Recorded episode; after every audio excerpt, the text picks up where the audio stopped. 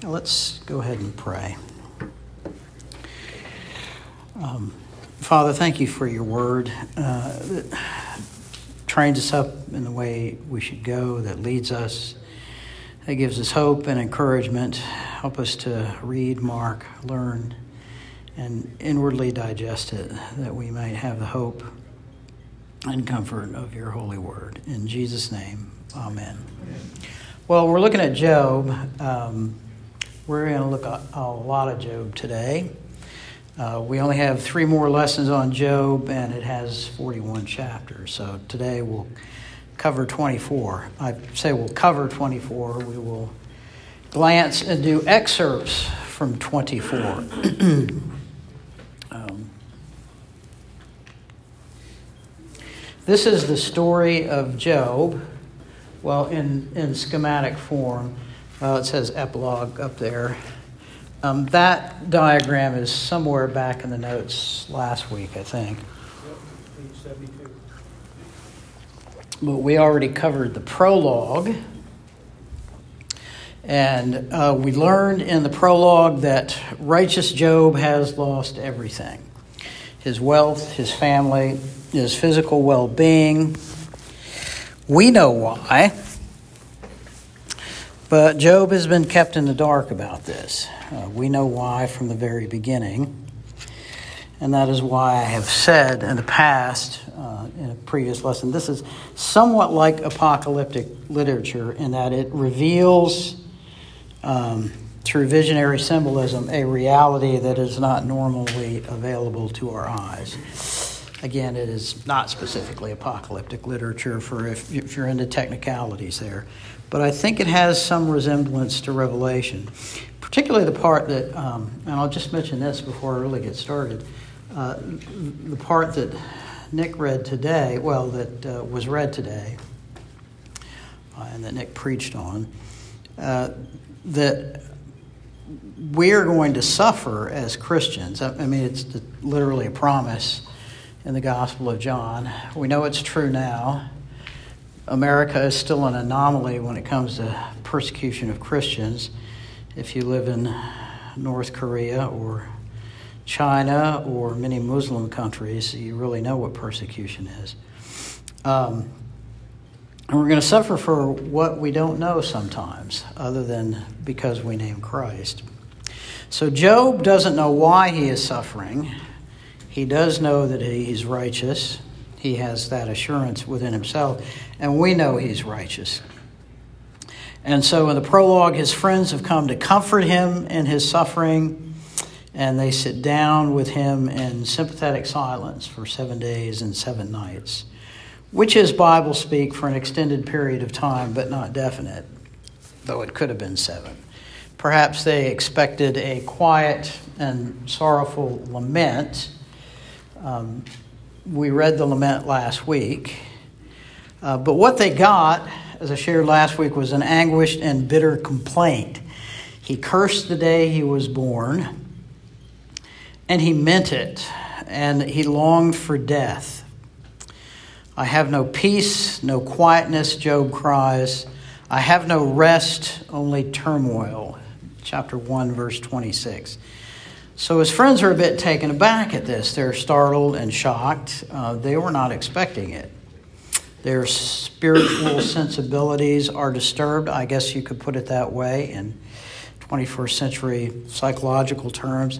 And their perspective or their worldview is challenged. And we'll see how much it's challenged as we go along.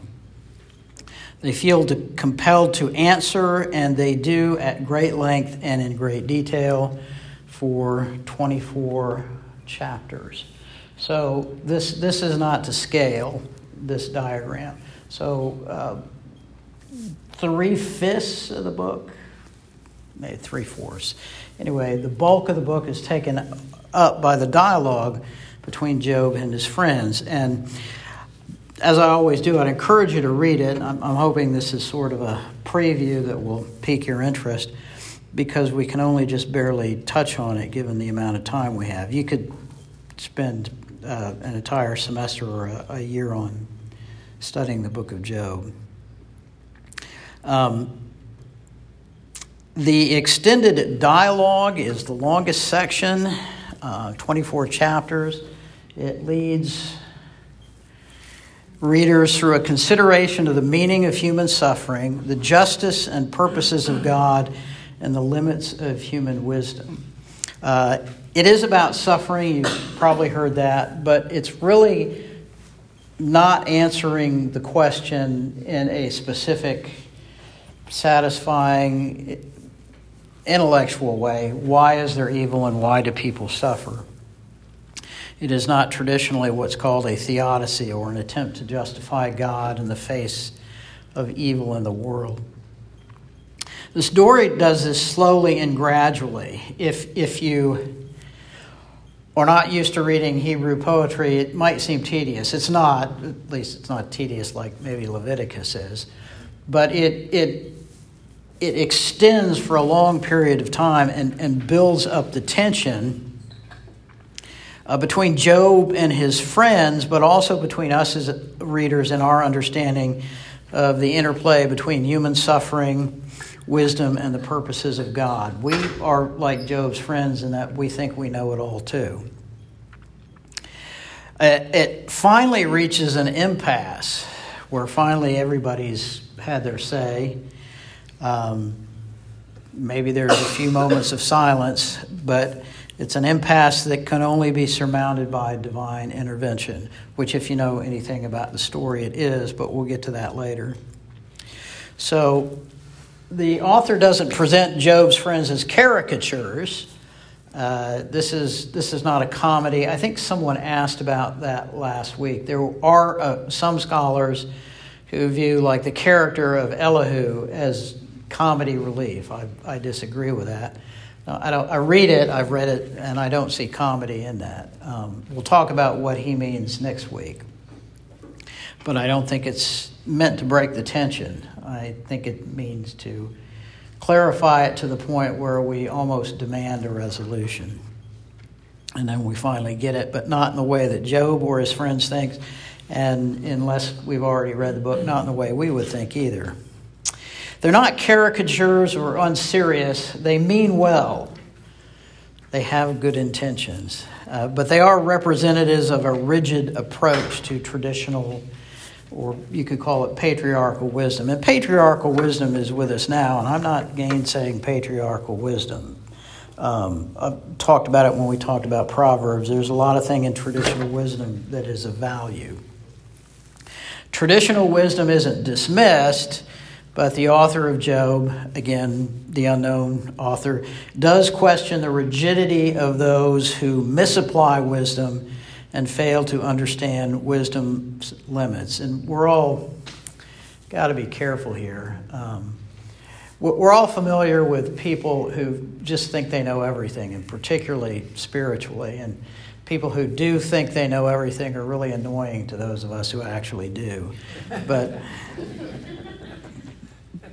but it's it's just, I always used to tell my students when I was teaching them something very firmly, or they were making a stand on something, I said, you know, have your views, back them up, but always have a little voice in the back of your head saying, you know what, you may be wrong. Um, there are some things I know I'm not wrong about, so it's it's a hypothetical thing. But we should always be humble when it comes to contemplating God and the amount we know about God. It is like, and it's not my illustration, but I use it, it is like we are a small child dabbling her feet in the edge of the very edge of the surf at a beach, and that's all we know, and the knowledge of God is this vast, wide ocean before us, both in expanse and its depth. And so we should be humble. These dialogues, I think they're in a different order in the book, but I mean in the notes, but it doesn't matter. So the dialogues go like this in three cycles. Uh, each friend speaks, and after each friend speaks, uh, Job replies. Uh, it, it's not a few lines of dialogue and then a few more lines. It, it there you can almost say it mutual monologues, because there's extensive speeches by a friend and then an extensive speech by Job, but we call them dialogues. Uh, the one break in this pattern, and there's a reason for it, which I'll mention later, um, is in the third cycle, Zophar, he ran out of things to say uh, back in cycle two, and he does not have a place in the third cycle. The place for that is taken up by what's called an interlude of wisdom in chapter twenty-eight, and we'll get back to that too. But it's deliberately left out by the author that Zophar does not speak. He does not have the last word of the friends. Um, the key, a key component of the conceptual framework of Job's friends is something I've taught before. It's the inflexibility of the doctrine of retribution. This is the standard terminology. I prefer the uh, doctrine of recompense, because when you say retribution, you're you're almost always thinking of something bad. But it means not just the bad get what they deserve, but the upright are always blessed by God, and the wicked are always punished, and in this lifetime. And that's going to be very important. It's hard to understand Job unless you understand they do not have a fully developed understanding of the afterlife as we do. They don't believe in extinction. They're they're not materialists, but they do not have that full-blown understanding. But there are hints. This is really a book that was meant to train people up in the way they should go, specifically uh, the Israelites, of course. And there are hints and and pointers towards a more full understanding of the afterlife. But it was believed that it was very important for both the righteous and the wicked to be rewarded in this lifetime, because when you die, everybody goes to the same sort of shadowy existence in Sheol. There aren't any exceptions to this rule as far as Job's friends are concerned, and that's very important. They never admit of an exception to this rule. So it's almost like a formula. Uh, if you've sinned, you will suffer. Therefore, if you suffered, you must have sinned, even if we haven't seen it, even if we can't identify it, even if we didn't see you, we know you must have sinned because you're suffering. Because of their frame of mind, they cannot adapt their thinking to Job's particular plight, and so they move inexorably from consolation, which there's precious little of, just a little bit in the beginning, but to outright condemnation by the time they're through. And so you've heard the saying, like Job's friends, and it's like with friends like Job's, who needs enemies kind of thing. Um, and the phrase miserable comforters, which is an oxymoron, but very apt. So the first to speak is Eliphaz, and I will apologize. I forgot to bring my hard copy of the phone. So I mean, a hard copy of the Bible. So I'm going to be reading off my phone because I think I prefer to read it in the N I V. So, uh, starting with chapter four, verse one, Eliphaz the Temanite replied, "If someone ventures a word with you, will you be impatient? But who can keep from speaking? Think how you have instructed many, how you have strengthened feeble hands. Your words have supported those who stumbled. You have strengthened faltering knees. But now trouble strikes you. Trouble comes to you, and you are discouraged. It strikes you, and you are dismayed. Should not your piety be your confidence, and your blameless ways your hope? Consider now, who, being innocent, has ever perished? Where were the upright ever destroyed? As I have observed, those who plow evil and those who sow trouble reap it. At the breath of God they perish. At the blast of his anger they are no more." And skipping over to chapter five.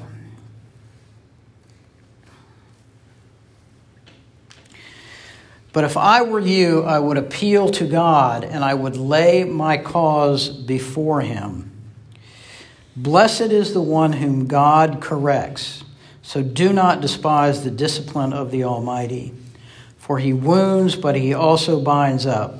He injured, but his hands also heal. And verse twenty-seven, we have examined this, and it is true, so hear it and apply it to yourself, Eliphaz says to Job.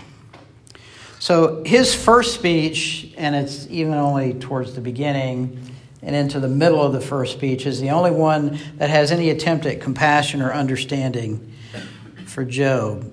Uh, he, he even asked Job to remember his piety.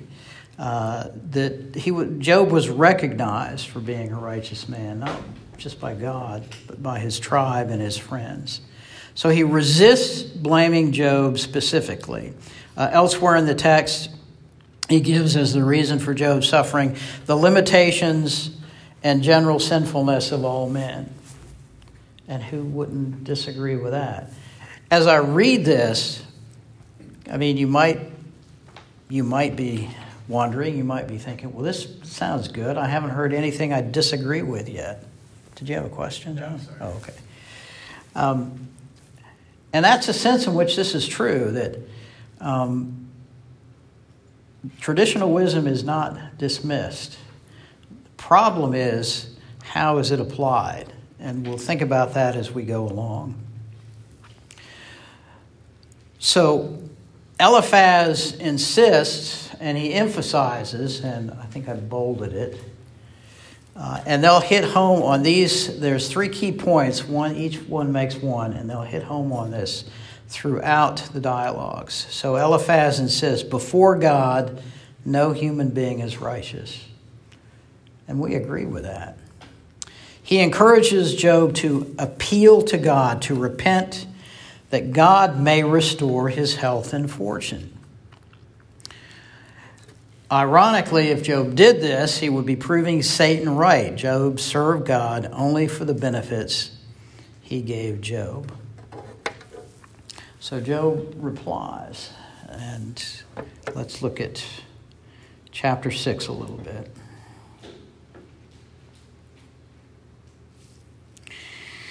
Then Job replied, if only my anguish could be weighed and all my misery be placed on the scales, it would surely outweigh the sand of the seas. No wonder my words have been impetuous. The arrows of the Almighty have been in, the arrows of the Almighty are in me. My spirit drinks in their poison. God's terrors are marshaled against me. Verse eight. Oh, that I might have my request, that God would grant what I hope for, that God would be willing to crush me, to let loose his hand and cut off my life. Then I would still have this consolation, my joy in unrelenting pain, that I had not denied the words of the Holy One. What strength do I have that I should still hope? What prospects that I should be patient? Now, we've got to admit, if we heard that from someone we knew was suffering, we would probably tell them to calm down and get a grip, which is kind of what Job's friends are going to say to him. Um, skipping down to verse twenty-four. Teach me, and I will be quiet. Show me where I have been wrong. How painful are honest words, but what do your arguments prove? Do you mean to correct what I say and treat my desperate words as wind? Moving to chapter seven, we'll look at a couple verses there. Therefore, I will not keep silent. I will speak out in the anguish of my spirit. I will complain in the bitterness of my soul. Verse seventeen, Job now speaks to God, not to his friends. What is mankind that you make so much of them, that you give them so much attention, that you examine them every moment and test them every moment? Will you never look away from me or let me alone even for an instant? If I have sinned, what I have, what have I done to you, you who see everything we do? Why have you made me your target? Have I become a burden to you? Why do you not pardon my offenses and forgive my sins? For I will soon lie down in the dust. You will search for me, but I will be no more. So Job answers Eliphaz and continues his complaint to God. He doesn't say, oh, okay, Eliphaz, I, I guess I get it. I'm going to repent and do as you suggest. He still laments his suffering and now the lack of compassion from his friends, yet he refuses to appeal to God for restoration. He knew that he would be being dishonest if he did that. He is concerned about his relationship to God and so seeks vindication, not simply his fortunes, and so he sinks. He seeks not restoration of things as the way before. He's looking for God, not his health, wealth, or prosperity. He accuses God of excessive harshness towards him. We can see God start to move from self-pity now to anger. He's actually angry. Uh, Bildad is next. Let's see what he has to say. Bildad is the shortest person in the Bible. He's the Shuhite. Okay. It's a joke. Oh. So. Oh. Bildad the Shuhite. Okay. Then Bildad the Shuhite replied, "How long will you say such things? Your words are a blustering wind. Does God pervert justice? Does the Almighty pervert what is right? Of course not. Who, who would disagree with that? When your children sinned against him, he gave them over to the penalty of their sin. But if you will seek God earnestly and plead with the Almighty, if you are pure and upright, even now he will rouse himself on your behalf and restore you to your prosperous state.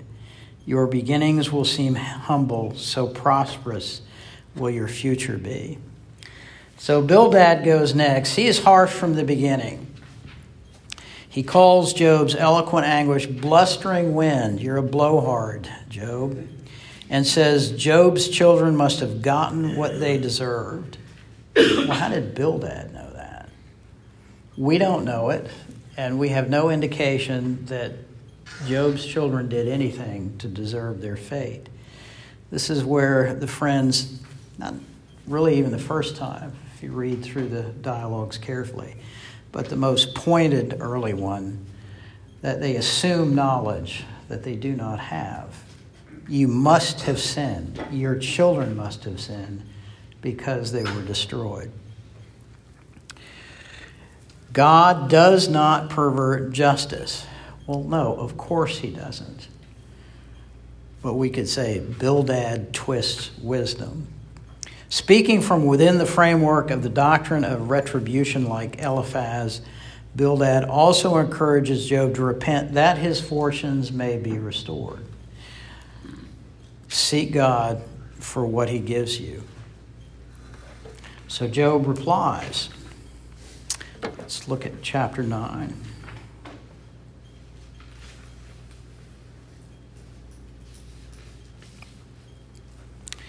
Then Job replied, "Indeed, I know this is true, but how can mere mortals prove their innocence before God?" And skipping down to twenty-seven. "If I say I will forget my complaint, I will change my expression and smile. I still dread all my sufferings, for I know you will not hold me innocent." He is speaking to God here. "Since I am already found guilty, why should I struggle in vain?"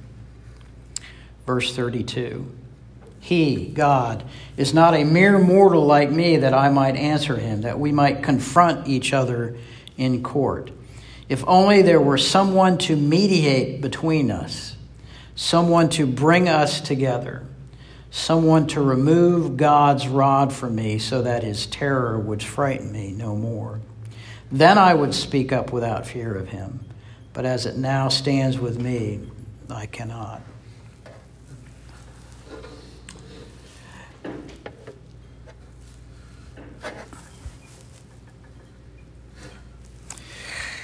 Job answers that he is being punished punished unfairly, and God has not told him what charges there are against him. He knows he cannot prove his innocence to God. It's not that he does not believe in his innocence, but he knows he can't prove it. You can see there's another tension here. What does it mean to be right for, before God? Job knows he's not sinless. It's, it's, a, it's a conclusion in the background that everybody knows. Nobody's perfectly sinless. But we know that Job is right before God because God himself has said so. So there really is this tension. And it really does come down to Job's faith, which will come up as we go along. So he can't prove his innocence, so he contemplates the possibility of an umpire, a mediator, who could reconcile him with God. And we get intimations here of the emphasis on a Savior as a mediator between God and man. That's all just intimations. This is, you got to remember, this was written in the time just before Isaiah. So again, this is God teaching his people and leading them to understand this. This is one of the ways in which the Old Testament, the whole Old Testament, preaches Christ. So Job is now moving between despair and hope. He'll say something that we think, well, he's finally coming completely out of his funk, and then he'll go back down into despair, and he'll move back and forth between this. He is unwilling to simply submit to the traditional but misguided wisdom that he just needs to repent, and his fortunes will be restored. And the idea that what he really desires is a reconciliation from God, which requires that he be completely honest with God. So next is Zophar. Let's we'll go down to chapter eleven. Then Zophar the Naamathite replied, "Are all these words to go unanswered? Is this talker to be vindicated? Will your idle talk reduce others to silence? Will no one rebuke you when you mock? You say to God, 'My beliefs are flawless, and I am pure in your sight.' Oh, how I wish that God would speak." We call that foreshadowing in, in the author speak. "That he would open his lips against you." But we know that's not going to happen. Spoiler alert. God will not open his lips against Job. He will open them against Job's friends.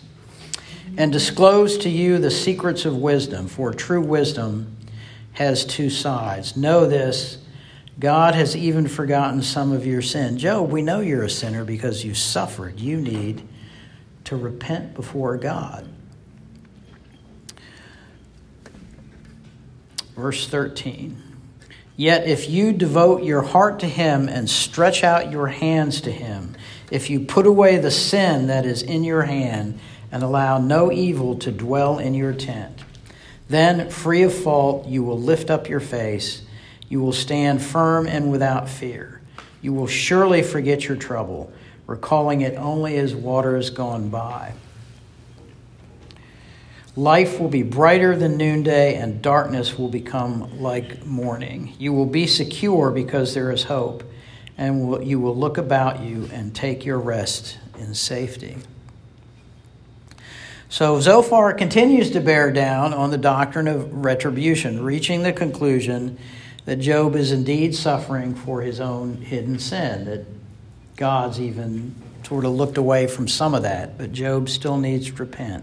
Since God directly punishes every evildoer, directly in this lifetime, no exceptions. Zophar, like the other friends, urges Job to repent so that his health, wealth, and status may be restored. Like the others, Zophar also unknowingly supports Satan's position by encouraging Job to seek God for personal gain.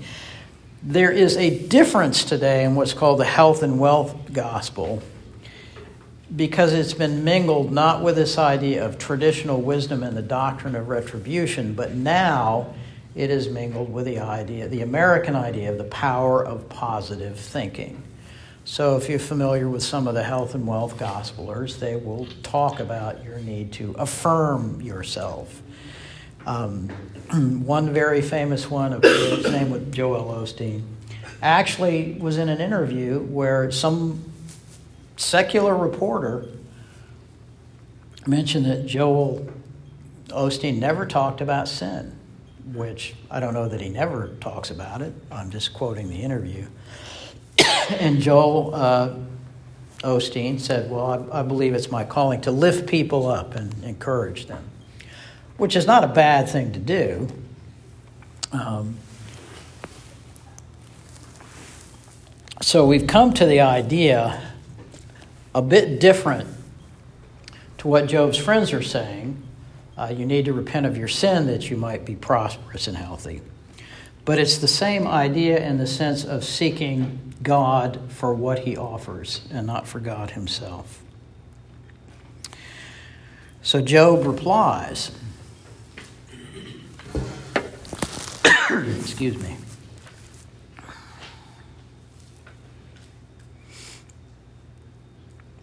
Chapter twelve. Then Job replied, doubtless you are the only people who matter, and wisdom will die with you. But I have a mind as well as you. I am not inferior to you. Who does not know all these things? I have become a laughing stock to my friends, though I called on God and he answered, a mere laughing stock, though righteous and blameless. Um, chapter thirteen.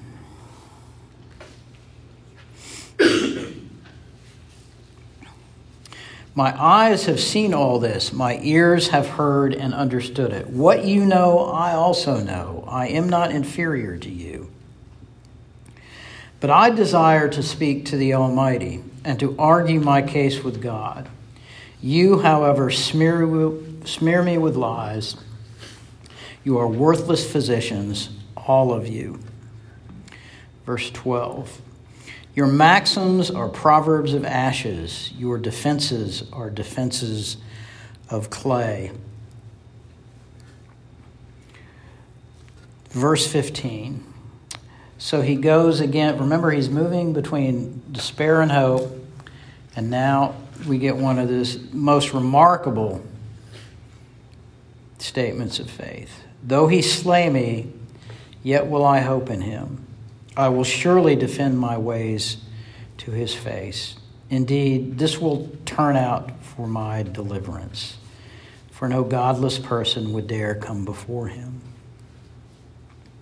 Chapter fourteen.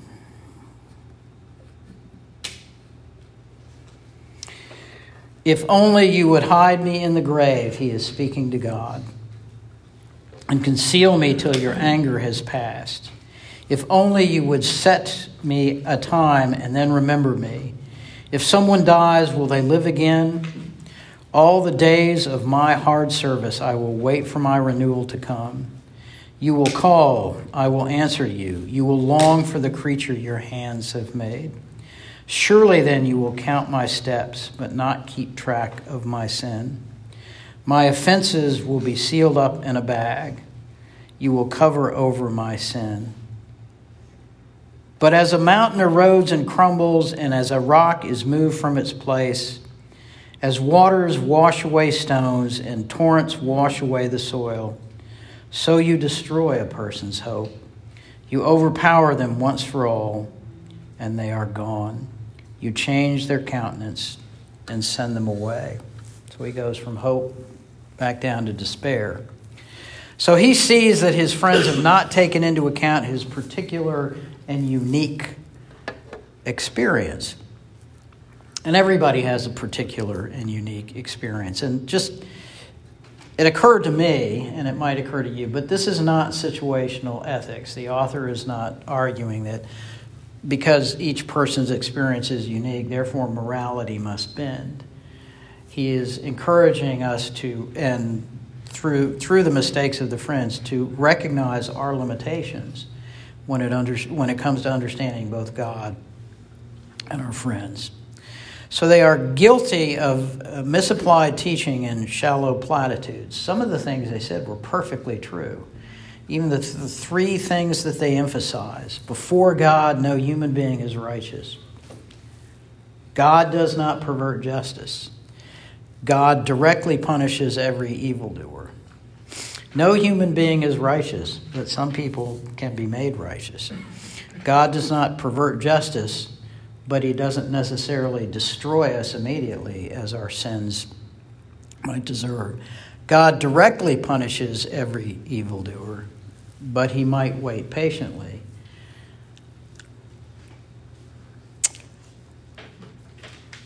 So Job expresses hope, even musing on the possibility of resurrection, musing on the possibility, but then turns back to despair in contemplating the finality of death. Yet he refuses to compromise his integrity, and his struggling faith now and then compels him to make remarkable assertions of his faith in God. That's how uh, Old Testament scholar John Hartley puts it. And this closes the first cycle of speeches.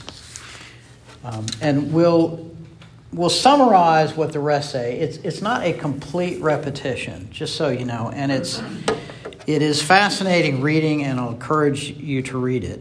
Um, uh, it does require a, a certain desire to really get deeply into it.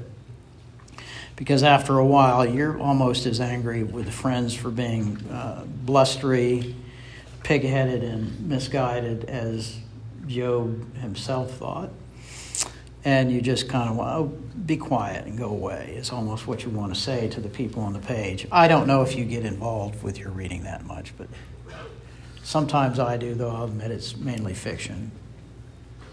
So in the second cycle, um, second cycle contains another full round of speeches. Uh, I'll, I'll, the friends, Eliphaz, Bildad, and Zophar, still have much to say, though their speeches are all shorter. In the first cycle, Job's friends sought to comfort him by teaching him God's wisdom and encouraging him to repent.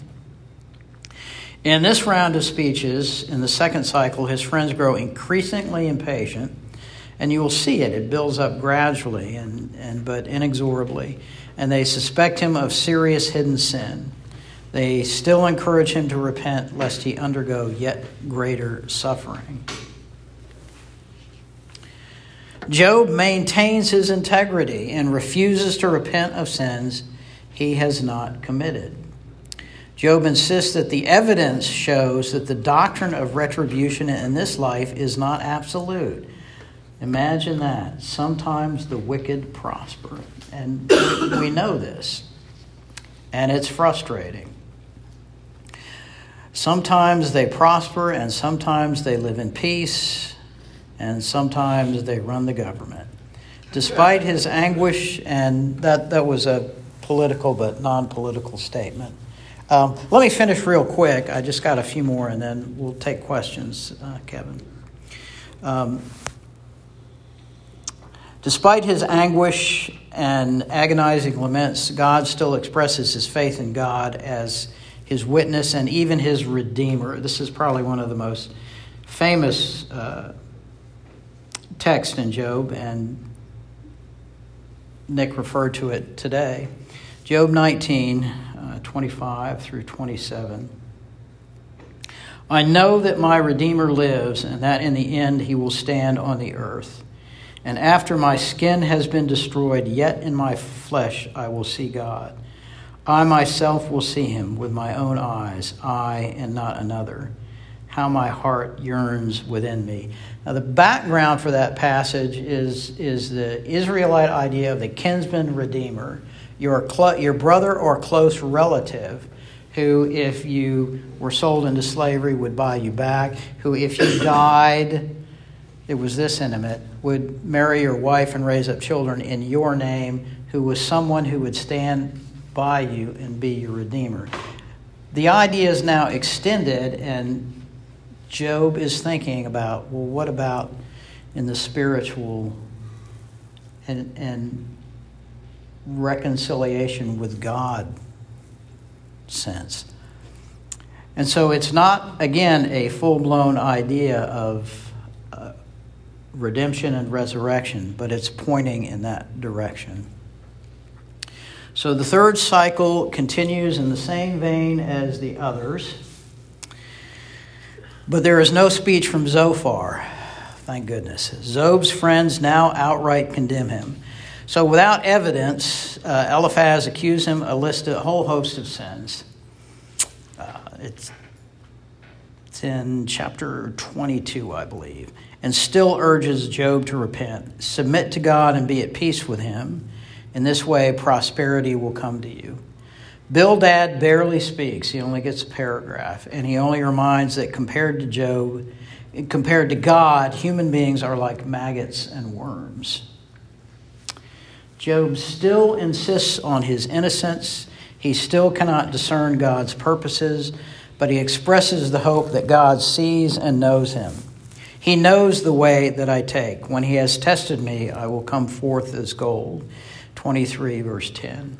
Job realizes that he cannot have peace with God by seeking God for the blessings he gives rather than for God himself, as Hartley notes. Job knows that he can gain no help from his friends. The only way out for him of this anguish is to argue his case before God, who he is convinced would acquit an upright man. Job holds on to his faith due to his exalted view of God and his trust in God's justice and mercy despite his own suffering. He is buffeted, as we are intended to be by the author, by this paradox that the God he believes will restore him is also the one who has caused his bitterness and affliction. The friends begin with preconceived ideas, and so they give birth to mistakes. They begin not with what they saw, but with what they presume to be true. They had no evidence of their eyes or reports that Job had, in fact, sinned greatly. Their wisdom was not all wrong, but they did not know what they did not know, and they misapplied what they did know. They equated their limited knowledge with the mind of God. They know God would never cause a righteous man to suffer like Job, and they made no allowance for God's patience, purposes, plans, or final judgment. Okay, next week we'll move on to an interlude on wisdom and the final speech speeches of Job and Elihu. Um, questions. Kevin, you had a question? Yeah, I'm trying to think of how to say this well. Um, you mentioned that Job's friends, they have some right ideas, some truths in what they're saying. Um, I guess, tell me what you think of this. The way I tend to look at it is these guys, they're trying to put these truths together into a package, and they just don't seem to fit. And so they have to make sort of like almost additions, like God always, re- you know, this theology of retribution or whatever it was you called it, God always punishes the evil in this life or something like that. They have to do that or else their worldview falls apart and they don't know anything.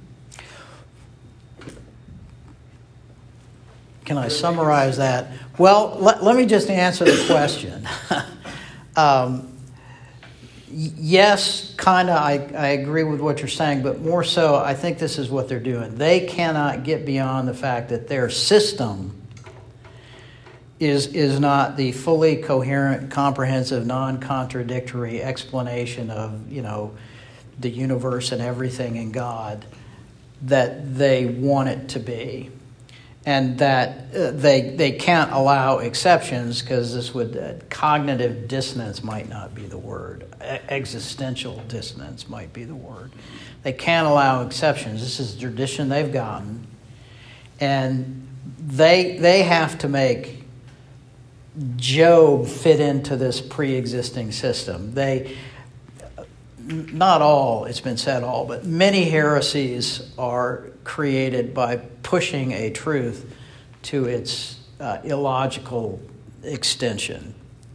Um, and if, if I had been thinking of it, I would have come up with an example before I came here. But what they've done is come up with what they believe to be an airtight theological system. Let's be honest. We've all been like this, and we all know people like that. That how doctrines and ideas cohere in their head are more important than than other people, really. Um, I've been like that. I was particularly like that when I was in seminary because, of course, when you're in seminary, you know everything.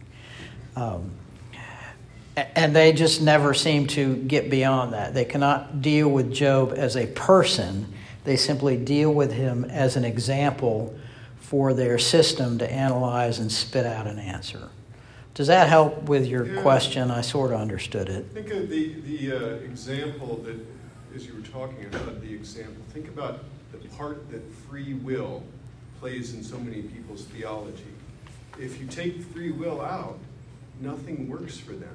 And so they, they defend it more vigorously than they would defend the divinity of Jesus. Um, that is that is a good point, although it, if free will is... That's complicated. My, I, the will is free but bound.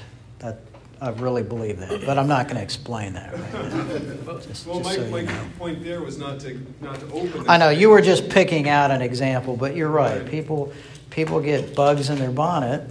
You think, I mean, think about it. That's really how they solve their theodicy in that in that case. People will appeal to free will as a basically a reason for there to be right. evil in a universe that a good God created. Right.